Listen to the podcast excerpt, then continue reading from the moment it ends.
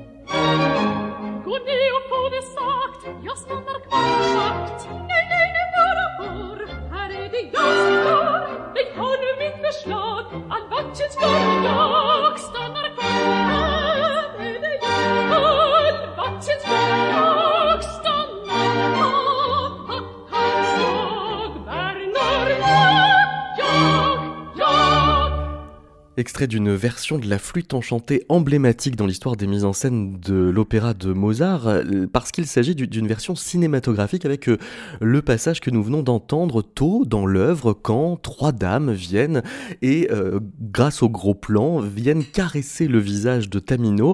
Bergman fait un film, mais on n'oublie pas que c'est un opéra. Il serait difficile de dire qu'il est complètement fidèle à Mozart. On ne le juge pas tellement infidèle pour autant, parce que le changement de médium est dans le respect du genre, Jean-Jacques oui, absolument. Euh, euh, Bergman avait réussi ce tour de force, je crois, euh, de, de, mettre le spectateur dans la position, le, spectateur du film, de le mettre dans la position de, de le spectateur dans la salle d'opéra, mais petit à petit la caméra pénétrait l'univers évoqué par l'œuvre. on en oubliait presque qu'on était à l'opéra, mais on ne, le lâchait jamais. Parfois, on reproche euh, à la caméra de déplacer un peu l'activité du chanteur euh, lyrique, de, le tirer euh, vers sa performance, non pas de chanteur, mais d'acteur. Sauf que cette tension, vous nous montrez qu'elle est bien antérieure à l'arrivée de la caméra. Déjà ah en 1873, Wagner faisait un essai, acteur et chanteur, et voulait des artistes hybrides. Oui, et j'en ai tiré de l'expression allemande qu'il avait utilisée dans cet essai, j'en ai tiré une expression en français qui est un néologisme dans notre langue langue, le chant-acteur, c'est-à-dire que le véritable chanteur d'opéra qui reste conscient ou qui doit travailler comme un acteur, n'est-ce pas, c'est la fusion entre la dimension de, du chanteur et la dimension du, de l'acteur. Et même dans, sa façon de recruter euh, les, artistes, par exemple, à propos d'une cantatrice, il écrivait Elle n'avait pas de voix du tout, mais elle savait si bien ménager sa respiration que finalement il en tirait, euh, même dans, sa respiration, un dramatisme qui lui convenait. C'est très étonnant que déjà à cette époque-là, euh, Wagner ait, émis cette, cette, opinion à partir. Parce que bien souvent, on va reprocher à des, à des chanteuses d'opéra aujourd'hui d'être de, plus sélectionnées pour leur qualité dramatique et théâtrale que, que pour leur voix. Mais Wagner, qui pourtant était ô combien sensible à la qualité de la production de sa musique, donnait vraiment une priorité, pour ainsi dire, avec la dimension euh, dramatique et théâtrale. Cette question de, fidélité-infidélité est arrivée dès le 19e siècle, euh, quand une première génération de, de Wagnériens a été plus wagnérien que Wagner au point d'y désobéir. Vous citez notamment Adolphe Appia. Oui, auquel je consacre un chapitre parce qu'il a écrit un livre euh, historique qui s'appelle La musique et la mise en scène et euh, dans lequel il avait posé euh, tous les éléments de base euh, pour, d'abord très tôt, hein, il était, au fond, il, reprochait à Wagner une espèce de, de pas d'incohérence, mais d'être un compositeur d'avant-garde, mais d'être resté trop fidèle à l'esthétique naturaliste de, son époque. Et lui-même, à partir de la musique, considérait que les opéras de Wagner devaient, en quelque sorte, leur représentation devait devenir plus abstraite. Lui-même a fait des projets de mise en scène d'opéras de Wagner, et il en a mis en scène euh, euh, deux ou trois, si ma mémoire est bonne. Et, euh, donc, en ce sens-là, il a été le, premier défenseur d'une conception moderniste euh, de, la mise en scène. Parce qu'à la fois c'est un théoricien euh, de la mise en scène, mais c'est aussi un réformateur, euh, et qui va presque rivaliser avec Wagner lui-même. Il, il, va dire les drames de Wagner jouissent actuellement d'un succès extraordinaire, lequel hélas, n'a pas grand-chose à voir avec les intentions du maître. En fait, il veut presque s'attribuer ses succès. Oui, oui, absolument, parce que il a été le premier à théoriser et à manifester la nécessité de, de faire une, une, adaptation au contexte contemporain des, des opéras de Wagner. On, dispose d'une excellente euh, édition critique de son livre euh, La musique et la mise en scène, et en particulier un florilège de toutes les, critiques qui ont paru euh, à la suite des productions de Appia, les protestations, et déjà tout le, tout, l'ensemble de tout ce qui se dit sur la fidélité et l'infidélité dans les mises en scène d'opéra est déjà posé à partir de Appia et des gens qui le critiquent. C'est toujours, euh, je disais tout à l'heure, au nom de Wagner qu'il va essayer de dépasser Wagner. C'est là que l'infidélité euh, revendique de la fidélité. Oui, qui est paradoxal d'une certaine, ben certaine façon. Mais euh, je crois qu'un des points importants que j'analyse à un des moments du livre, c'est que par définition, bon là, d'une certaine façon, l'organisation sonore de l'œuvre, elle a davantage de stabilité à cause de la partition dans la musique occidentale.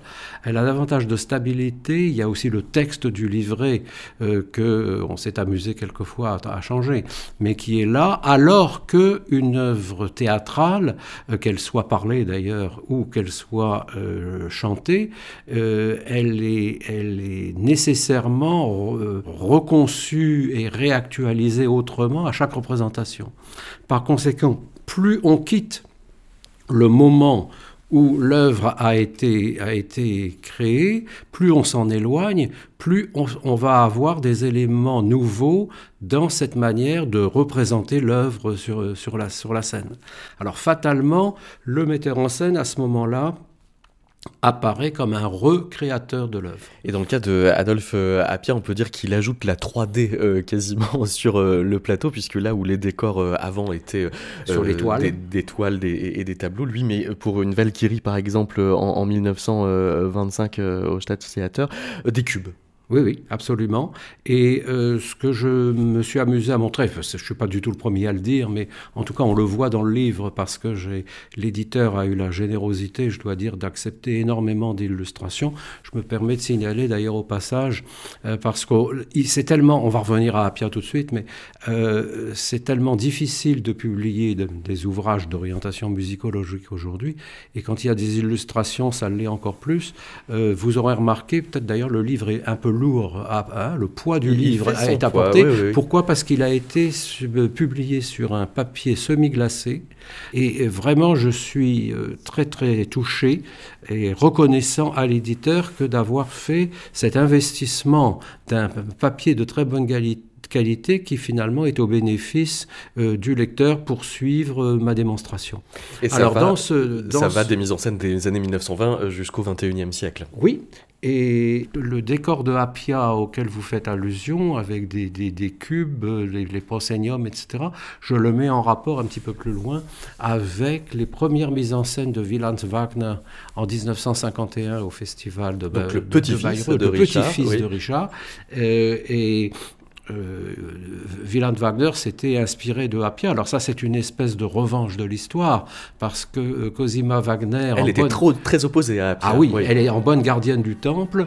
Euh, elle, elle voulait absolument... Elle disait, Richard a tout dit, les, les didascalies qui, qui, sont données dans, le, dans le, les livrets nous disent exactement comment les œuvres doivent être mises en scène, ce qui est, complètement faux d'ailleurs. Et elle, elle, elle ne voulait pas entendre parler de modernisation.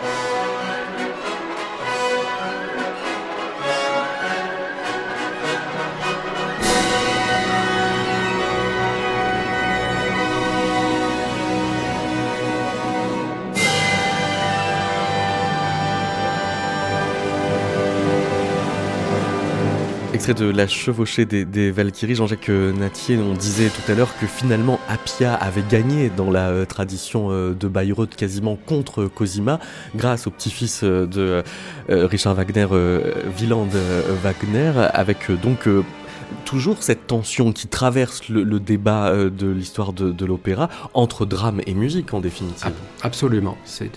Mais ce sur quoi j'insiste, il y a une euh, dimension théorique dans le bouquin qui j'espère euh, pourra être bien saisie par le lecteur. En tout cas, j'ai essayé d'être aussi clair que possible. C'est que les, un opéra, c'est la réunion de plusieurs systèmes de signes, hein, pour simplifier. Il y en a trois. Il y en a trois. Hein. Il y a la partition, il y a le livret, et il y a aussi la, mise en scène qui, elle, enfin, la, le fait de porter l'œuvre sur la scène, c'est autre chose que ce qui se trouve dans la partition et dans le livret.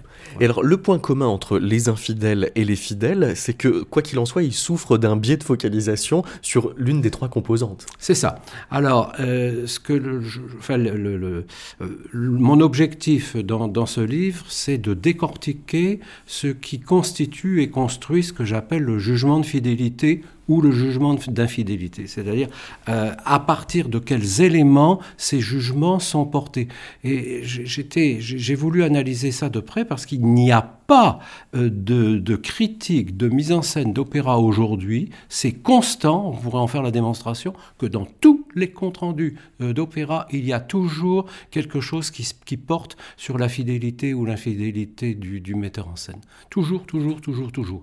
Sauf que, alors moi, ce qui m'a intéressé, ce qui m'a m'a frappé, c'est que les, critiques portent un jugement sur l'ensemble de la production en disant la production de M. X ou de M. Y, elle est infidèle, ou au contraire, elle est fidèle. Mais en réalité, quand on regarde le détail des argumentations, ces jugements de fidélité sont portés euh, sur des éléments particuliers, à la fois de ce qui est montré sur la scène, mais aussi de ce à quoi le critique réfère dans euh, l'ouvrage d'origine, c'est-à-dire dans la partition et euh, dans, le, dans le livret.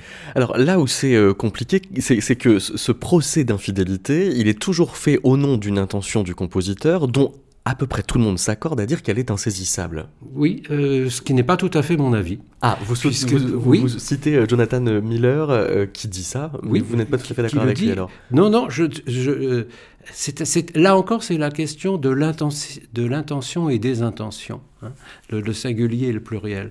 Parce que euh, ça, il y a cette expression qui est très très utilisée dans la critique littéraire depuis fort longtemps, depuis après la guerre. C'est Barthes d'ailleurs euh, en France qui a dit que la, liberté du lecteur devait se payer euh, de la mort de l'auteur, hein, et qu'on ne pouvait pas au fond reconstituer ses, intentions.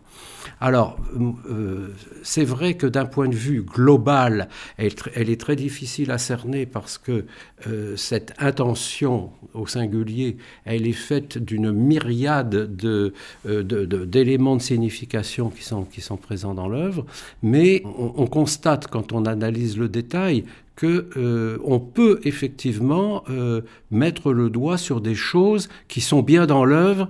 Euh, bon, l'exemple que je donne, j'avais été assez scandalisé euh, par une mise en scène de euh, Tcherniakov au Festival d'Aix-en-Provence, dans lequel il avait euh, carrément changé les rapports de parenté entre les personnages de Don Juan.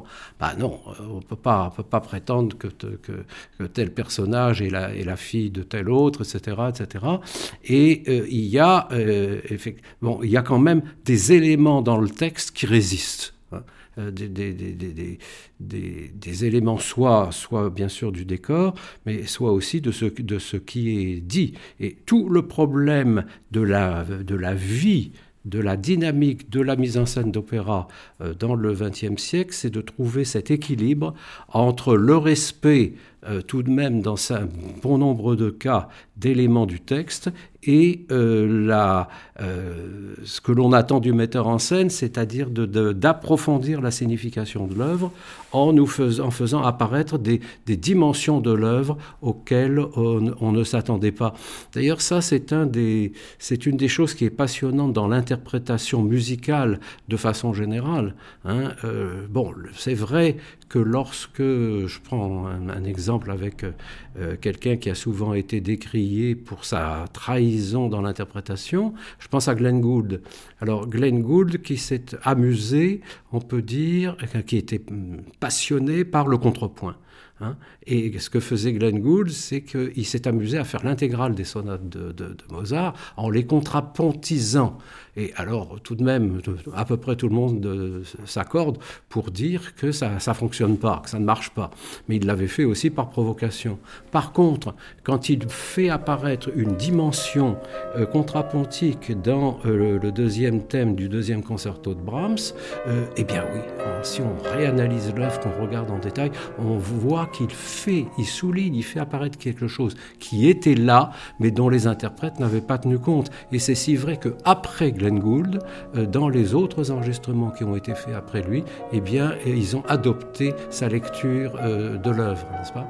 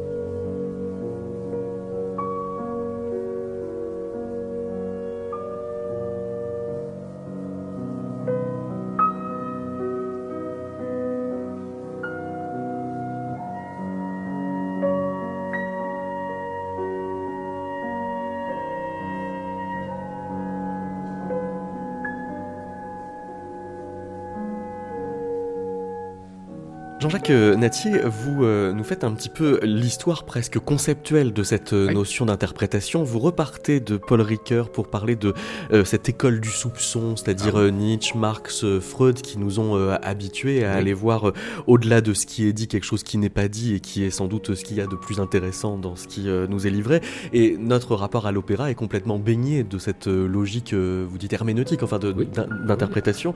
Ça suppose donc d'aller voir plus loin que ce qui nous est donné, d'où euh, l'envie d'aller euh, un peu tripatouiller dans les filiations euh, potentiellement secrètes qu'il peut y avoir entre les personnages. Par exemple, quand on fait l'outing entre Marc et, Tristan par Peter Sellars, on, met toujours un peu de psychanalyse pour saupoudrer de prétention à plus de vérité ces jeux d'interprétation. Oui, oui. Alors, les, d'une certaine façon, euh, quand par exemple, je crois que je, fais un petit chapitre pour montrer euh, comment les, interprétations sont, euh, sont construites à partir de grilles herméneutiques, grilles exégétiques. Et il y en a effectivement trois. Il y a la grille marxiste, il y a la grille psychanalytique que vous venez de citer à l'instant, et puis plus récemment, il y a la grille féministe. Alors, euh, la grille marxiste, c'est celle qui a eu le, haut du, pavé euh, après Bertolt Brecht, et en particulier avec les metteurs, en scène d'opéra euh, des pays de l'Est ou, ou d'Allemagne de l'Est, mais ça s'est aussi répandu, bien sûr, dans le monde occidental.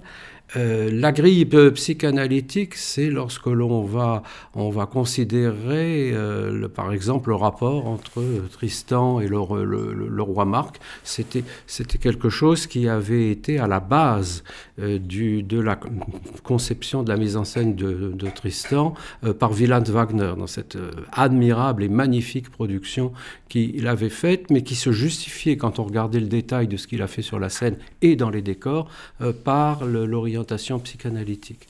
Et puis plus récemment, euh, les mises en scène féministes, celles qui vont euh, souligner le, la place qui est donnée dans les œuvres euh, au, au, rôle de la femme, quelqu'un comme Cathy Mitchell par exemple. Alors c'est un exemple que vous prenez, c'est-à-dire sa mise en scène d'Alcina de, de, Handel en 2015 à Aix-en-Provence, où dès l'acte 1, scène 1, l'excès de sentiment de Morgana qui est dans le texte va être traduit sur le plateau dans un ligotage préparatoire à une séance de sadomasochisme. c'est trop pour vous? euh, est-ce que c'est trop euh, Je crois que ça. Disons que ça donne de, ça donne de la force. Euh, ça donne de la force à, à, ce qui est, à ce qui est dans le texte. Mais, mais, évidemment, ça n'est pas, ça n'est pas à la lettre dans le texte mais ça, ça, en montre, ça en montre un prolongement qui en tout cas vient enrichir, le, vient enrichir la production. Et ce que je dis d'ailleurs aussi, c'est que les, choses qui sont des nouveautés ou des inventions des metteurs en scène sont d'autant plus acceptables euh, qu'elles sont réussies esthétiquement.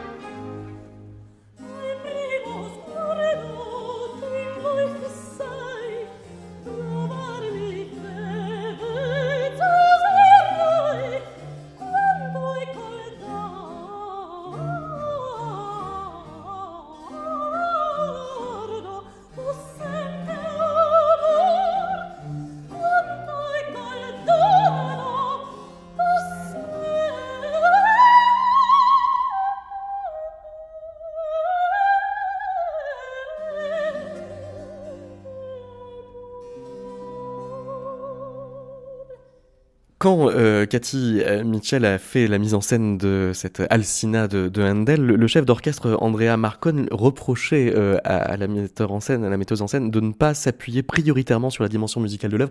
Ça aussi, c'est une tension permanente. Vous racontez qu'en 1976, quand Patrice Chéreau monte la tétralogie, vous en parlez beaucoup, de, Wagner avec Pierre Boulez, il se plaint que Boulez ralentisse tout. Boulez va venir avec son orchestre, il va tout ralentir pour obtenir l'exactitude de la moindre double croche. Il faut comprendre que c'est pas son souci. Oui, j'avais été témoin de, puisque j'avais suivi à l'époque, euh, en 77, toutes les répétitions de la tétralogie, et j'avais été témoin de, ce moment euh, tout à fait étonnant où il y avait une répétition euh, avec les, les Siegfried et Mime accompagnés au piano, et donc, donc en dehors des conditions réelles de la représentation, et c'était extraordinaire parce que euh, là, les, acteurs se, laissaient aller. Je dis, ah, Patrice, c'est formidable ce que vous avez fait là. Il dit, ah oui, mais bientôt euh, euh, Pierre, va venir et comme il veut que la moindre double croche soit respectée, il va, me ralentir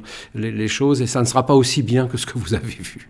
Est-ce que vous aviez vu une réputation avec le piano C'est ça. Oui. C'est ça. Euh, et alors, euh, toujours dans cette tétralogie de 1976, euh, vous reprenez une longue prise de position de Boulez sur la question de la fidélité. Précisément, il s'est exprimé, lui, sur, sur le sujet. On a l'impression que tout ce que l'interprète peut prendre en liberté, c'est de toute façon de l'infidélité à l'ouvrage original. Oui, oui, oui. Il assume.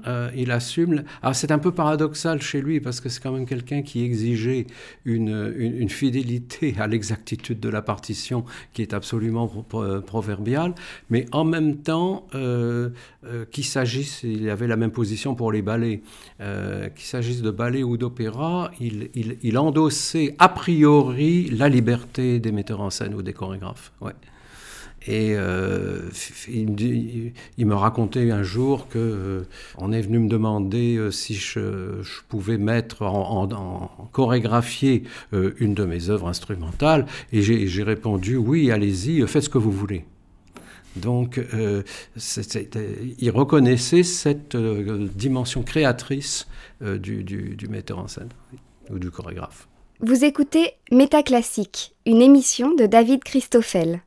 Jean-Jacques euh, Natier, dans, la collaboration entre euh, Patrice Chéreau et euh, Pierre Boulez, il y a un autre grand moment qui rencontre directement votre question et que vous abordez donc dans Fidélité et Infidélité dans les mises en scène d'opéra et aux éditions Vrin, c'est Loulou. Dominique Jameux, par exemple, ah s'est scandalisé que l'on mette Loulou. Mais alors, c'est la scène du mariage en particulier ah qui l'avait, qui est une, un ajout euh, de, de, de, Chéreau total par rapport à ce qui est, de, dans, le texte. dans, le texte. Et, et, alors, Seulement, évidemment, ça a donné lieu à une, une scène, une présentation, une mise en scène absolument époustouflante que de voir tous les personnages euh, euh, participer et converger sur la scène pour ce, pour ce mariage. Mais c'est vrai que c'est pas dans le texte. Mais vous dites que ce qu'on reproche euh, à Chéreau, c'est même pas tant ses audaces que le fait d'avoir un peu défailli à une obligation qui lui serait revenue du fait qu'on n'avait pas mis en scène Loulou sur une grande scène de, très longue date et ah. que donc il lui enfin il devait avoir un devoir patrimonial auquel il a désobéi. Donc c'est plus par rapport à ce devoir patrimonial que par rapport à Berg finalement qu'il est traître. ça c'est un argument, c'est que au fond on n'est jamais tant intéressé par euh, les innovations ou les audaces d'un metteur en scène qu'il s'agit d'œuvres, je dirais, que l'on connaît par cœur. Et l'exemple qui a été particulièrement frappant, euh, c'était l'été dernier au festival de, j'en parle brièvement parce que mon livre était déjà écrit, mais euh, dans la mise en scène de La Tosca, euh, qui a été présenté au Festival d'Aix, il est quand même allé très loin, le metteur en scène, puisqu'il a mis sur la scène deux Tosca.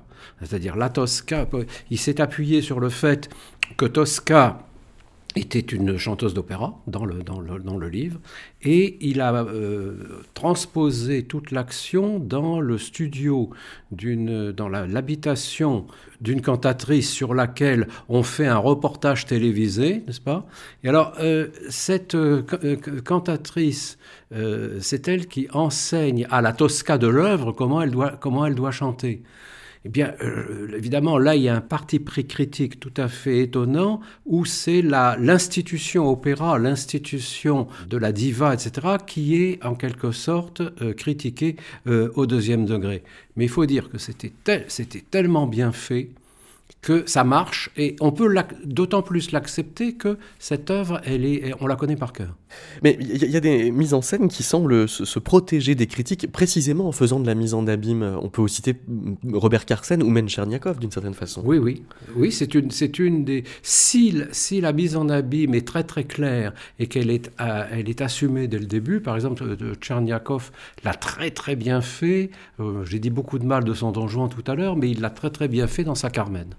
Euh, où, les personnages sont présentés comme euh, jouant, euh, performant un jeu de rôle organisé par un, par, un, par un psychologue. Et donc, quand on met le public du côté du méta, ça marche. c'est ça. C'est très bien dit. vous dites cependant que, effectivement, les jugements de fidélité ou d'infidélité sont quand même des jugements esthétiques et que. Qui contiennent une dimension esthétique. C'est ça. Aussi objectif que l'on veuille bien être, en fait, il y a quelque chose de notre goût pour l'ouvrage de départ qui euh, joue pour beaucoup. Absolument. Vous citez par exemple euh, le critique euh, Christian Merlin qui, à propos d'un Don Carlos à Vienne en 2001, mis en scène par Peter Konvichny, s'amuse, comme le public, de voir Posa apporter une pizza, à, Philippe et Elisabeth. il s'en amuse en disant que Don Carlos n'est pas du plus grand Verdi. Oui.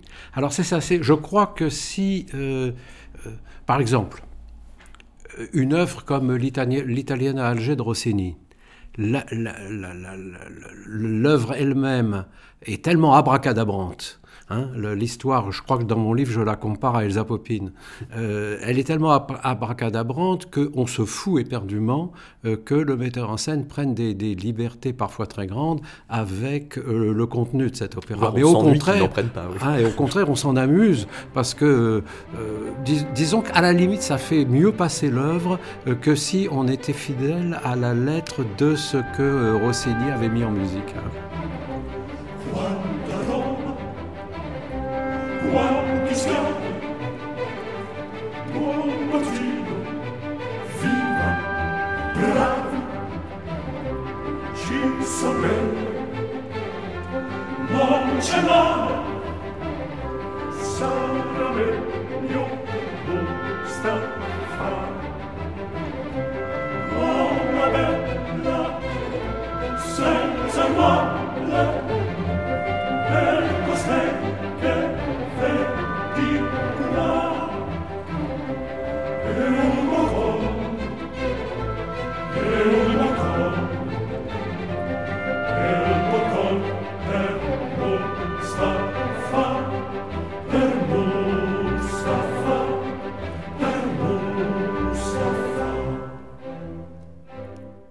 Quand on reprend euh, les, dix commandements euh, de, Jean Goury, il y en a quelques-uns qu'on a finalement déjà traversés. La musique, tu ignoreras. Le livret, tu ne suivras pas.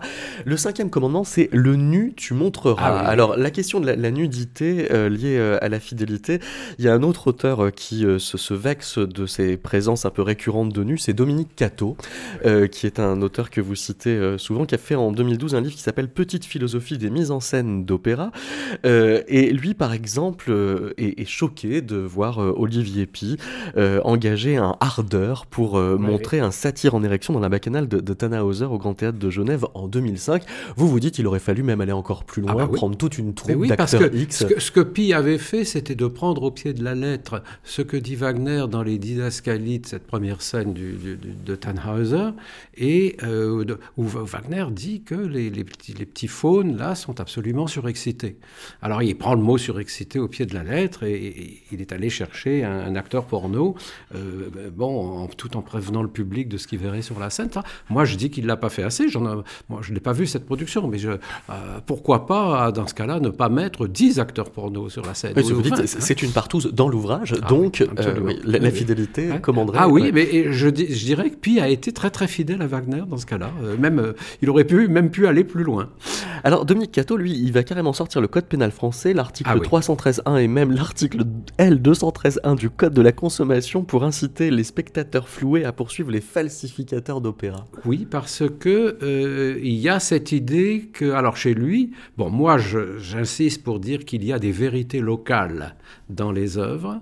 Euh, lui, euh, il, a cette position de dire que on, doit respecter de manière absolue euh, les, intentions, du, compositeur, du, créateur. Mais c'est vrai qu'il y a beaucoup de gens, quand ils sortent de, de, spectacles d'opéra aujourd'hui, ils sont absolument scandalisés. Et même certains qui disent bon, c'est vrai, on devrait se faire rembourser. C'est pas du tout l'œuvre. Euh, ce qu'on nous montre, c'est pas du tout l'œuvre qui nous avait été promise, etc., etc. Mais moi, j'aurais, je, je crois que s'il y a un ou deux cas où il y a des, ayants droit, des créateurs qui ont fait des, qui ont fait des procès.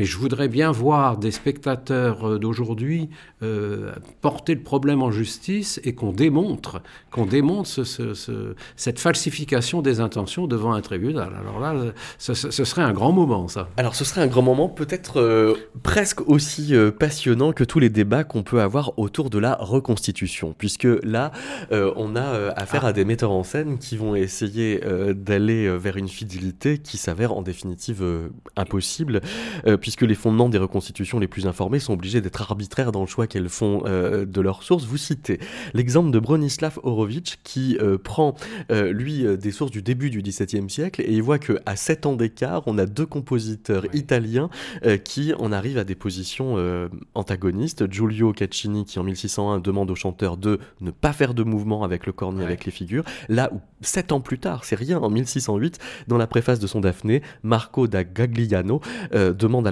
de faire attention à ce que chaque geste et chaque pas correspondent au mouvement d'orchestre et de chant. Eh oui, euh, ce qui prouve que cette, cette problématique fidélité-infidélité, elle est, mais je dirais, elle est inhérente au genre de l'opéra lui-même, dans la mesure où il s'agit de mettre sur scène quelque chose qui pas, en, en elle-même n'est pas le livret et n'est pas euh, la, partition. C'est quelque chose de, euh, qui a une réalité en soi avec les gestes des acteurs, les mouvements, euh, les décors, etc. etc. C'est un spectacle. Et c'est un spectacle. Voilà. D'où l'idée que c'est une... mais c'est une recréation, je dirais presque, dès, dès la Première mondiale. C'est une recréation par rapport à la trace que le compositeur et le librettiste ont laissée. Nicolas Sarnoncourt a, changé ah d'avis au cours de sa carrière. Oui, absolument. Euh, il a été le défenseur dans ses premiers, dans ses premiers essais d'une d'une authenticité, ce qu'on a appelé l'authenticité dans l'interprétation euh, de, la musique ancienne. Et puis il s'est rendu compte, euh, il était musicologue lui-même, en, lisant énormément, il y a un deuxième volume de lui de, avec ses écrits, dans lequel il se dit, bon, ben, finalement, c'est pas, pas, pas possible. il, en, est arrivé à une conception beaucoup plus souple de la liberté, de l'inventivité du, de, de l'interprète. La, euh, musicologue Isabelle Moindreau parle de recomposition créatrice. C'est une formulation qui, qui vous sied? Oui, que j'aime beaucoup, oui. J'aime beaucoup une recomposition parce que c'est une recréation, mais elle est créatrice parce qu'il y a forcément des éléments nouveaux qui sont apportés, euh, qui approfondissent, qui approfondissent l'œuvre. C'est toujours cette question de l'équilibre, de la tension entre euh, l'invention qui permet d'approfondir, mais qui correspond quand même avec ce qui est dans le texte, et puis ce qui le, le, lâche euh, complètement. Parce que le, paradoxe quand il s'agit euh, d'opéra baroque, c'est qu'on va aboutir à des productions où on va être beaucoup plus tolérant des anachronismes qui vont être sur le plateau que ceux dans la fosse où on va jouer sur instruments d'époque. Oui, ça c'est très curieux. Euh, parce qu'il y a eu ce mouvement d'authenticité de l'interprétation avec les instruments effectivement de l'époque, et puis euh, au contraire sur la... je crois que c'est William Christie qui au fond admettait fort bien l'inventivité des metteurs en scène alors que lui-même a, été un des chantres de cette interprétation musicale authentique. Ça prouve bien qu'un opéra est fait de deux, au minimum, de deux objets euh, de caractère euh, sémiologique différents, à savoir la, partition musicale et son texte et la euh, mise en scène. Et donc on peut avoir des, strates de purisme très ah oui éloignées qui peuvent ah cohabiter. Absolument, Vous citez donc l'exemple des Indes galantes avec un metteur en scène, Andrei Serban, qui n'était pas du tout dans des préoccupations de reconstitution comme pouvait l'être William Christie.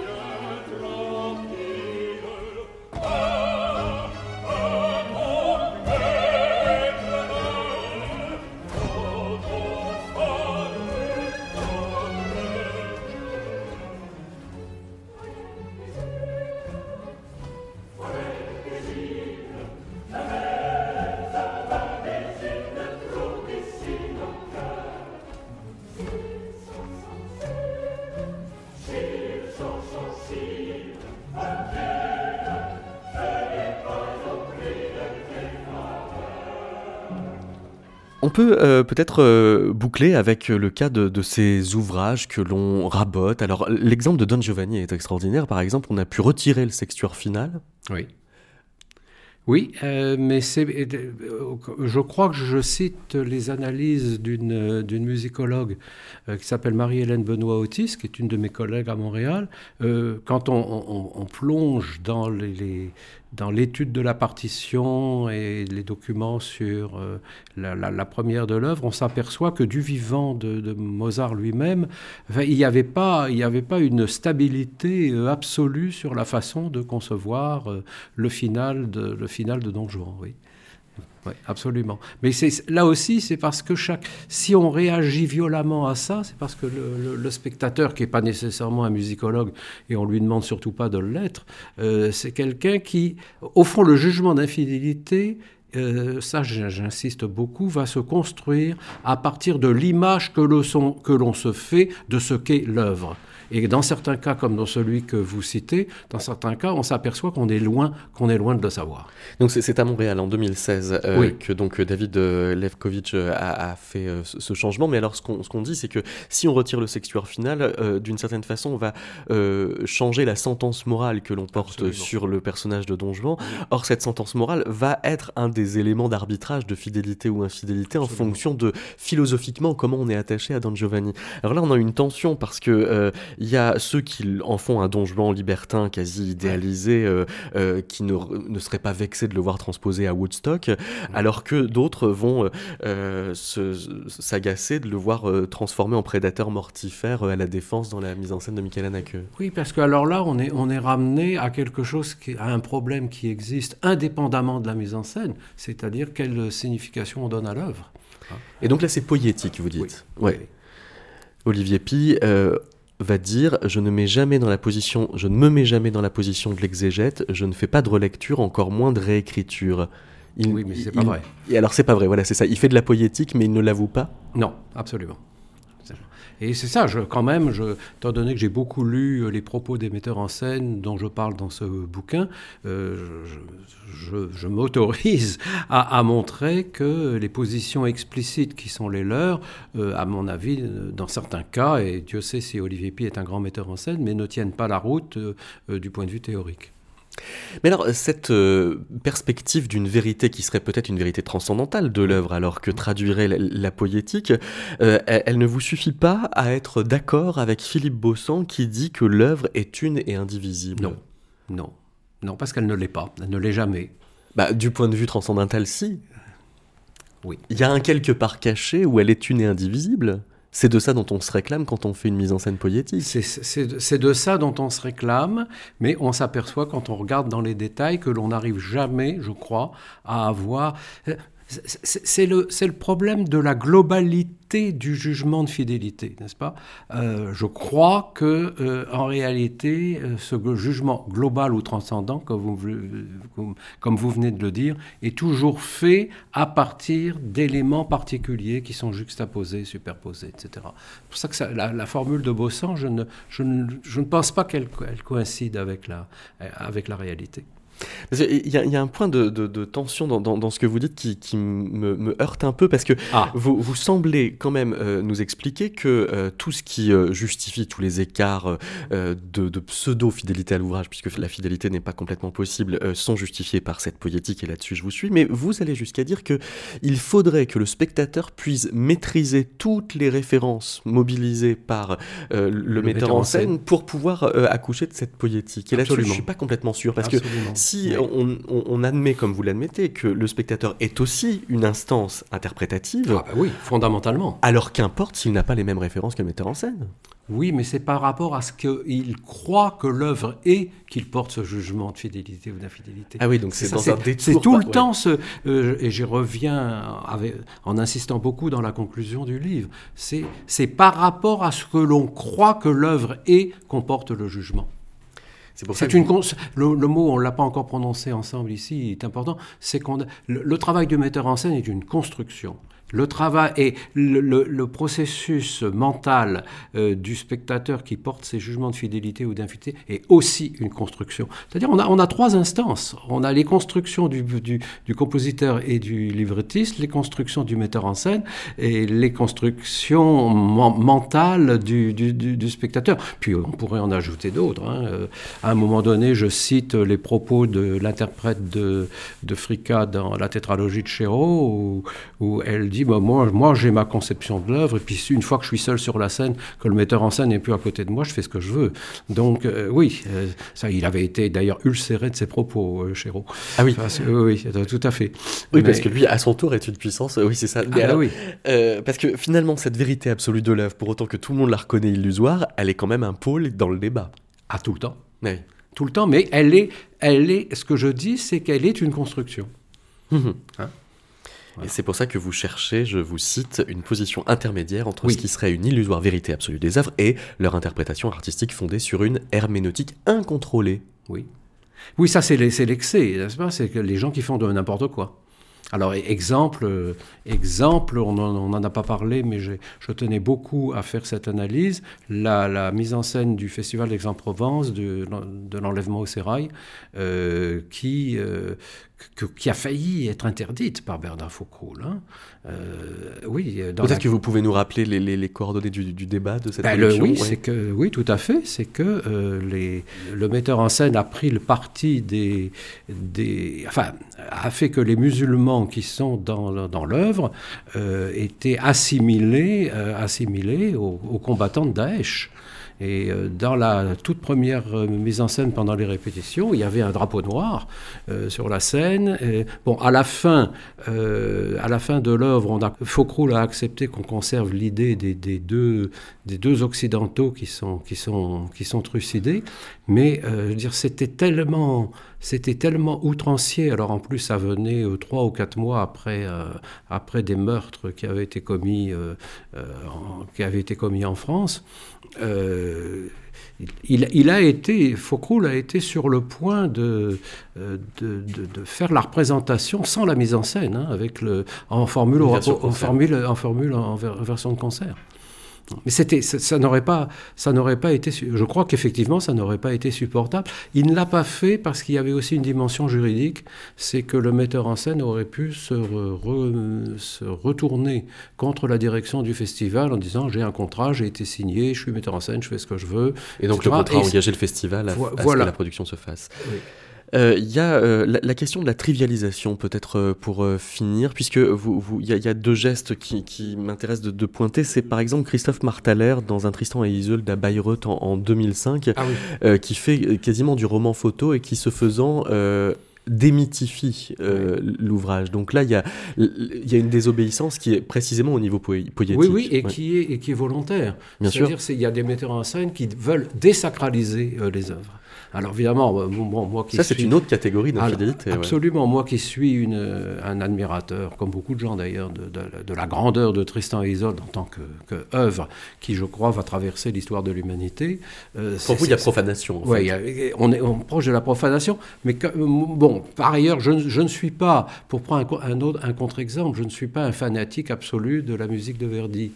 Ce qui fait que lorsque c'est, j'oublie son nom, le metteur en scène que je cite assez souvent, euh, qui euh, a, montré euh, que, la donna est, est mobile et chantée non pas par l'acteur sur la scène, mais il appuie sur un jukebox euh, pour, il avait voulu, euh, c'est Miller, il avait voulu dans cette mise en scène souligner le côté tube euh, de, de, de, de, la Donna de, la Donna immobilée. Alors ça, ça a introduit une dimension critique par rapport à, à, ce que sont les opéras de Verdi, qui moi personnellement ne me choque pas.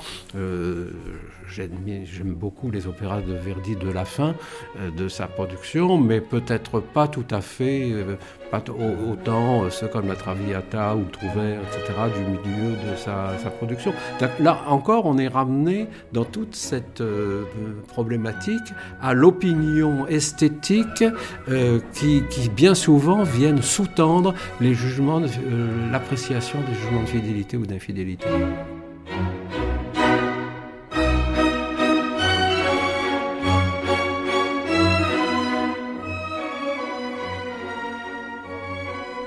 Mais alors, il y a un truc un peu particulier, c'est que précisément, il y a dans ce que vous dites là euh, euh, un présupposé, c'est que parce que Tristan et Isolde est une œuvre sacrée pour vous, euh, alors il ne faut pas y toucher en termes Ah. de démythification, enfin, il ne faut pas y toucher en la désacralisant. Là où quand il s'agit de musique plus légère, c'est peut-être moins grave. Si c'est du Offenbach, on peut trivialiser. Si c'est Ouais, ouais, vrai. de Bernstein, on peut remplacer la barcarolle des rois dans la mise en scène de Robert Carsen au Châtelet en 2006, où on met euh, euh, Chirac, euh, Poutine, Tony Oui. Blair, Bush euh. En, en masque sur les, euh, les chanteurs. Oui, oui, ben, c'est-à-dire, c'est ça, effectivement, que euh, il y a. euh, mais je m'inclus moi-même dans la critique, n'est-ce Oui, pas? En, pas? en- en Oui, oui. disant que euh, euh, il y a des. Je veux dire, il il y a dans la mise en scène de Wieland Wagner de Tristan, il y avait des choses qui étaient complètement en dehors de, de ce qui était à la lettre dans l'opéra de Tristan, mais la force euh, des images que nous donnait Wieland Wagner, euh, finalement, était au service de la grandeur de cette œuvre. hein. Euh, moi, j'ai un souvenir inoubliable, évidemment, j'ai vu ça quand j'avais 16 ans. J'ai un souvenir, il y en a des photos dans, dans- dans mon livre, j'ai un souvenir inoubliable de Birgit Nilsson qui ne meurt pas, qui ne meurt pas. Euh, la mort d'Isolde de chez Wieland Wagner, elle était debout devant le cadavre de Tristan avec les bras euh, le- le- le- levés, n'est-ce pas?